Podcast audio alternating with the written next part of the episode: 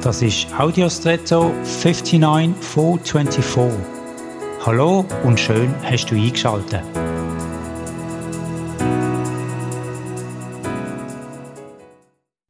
Schreibst du gern mit einem richtig gut gespitzten Bleistift oder lieber mit einem richtig dicken Brotmarker?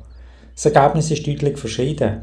Während der feine Bleistiftstrich vom gespitzten Bleistift aus einer gewissen Distanz kaum mehr zu lesen ist oder erkennbar ist, ist der Marker dafür eher schwierig einzusetzen für ein richtig schönes kalligraphisches Schriftbild. Das ist auch richtig so, weil beide Stifte je ihre Aufgabe haben.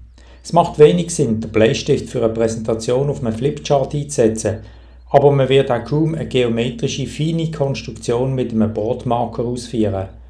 Im Alltag wählen wir je nach anstehender Aufgabe die uns passenden Werkzeuge, um das gewünschte Resultat bestmöglich zu erzielen. Aber nicht immer gelingt das weil wir nicht immer das perfekte Werkzeug zur Hand haben. Und so gilt es hier und dort mit Kompromiss zu leben. Nicht perfekt zu akzeptieren und sich trotzdem daran zu freuen. Klingt dir das? Und jetzt wünsche ich dir einen außergewöhnlichen Tag.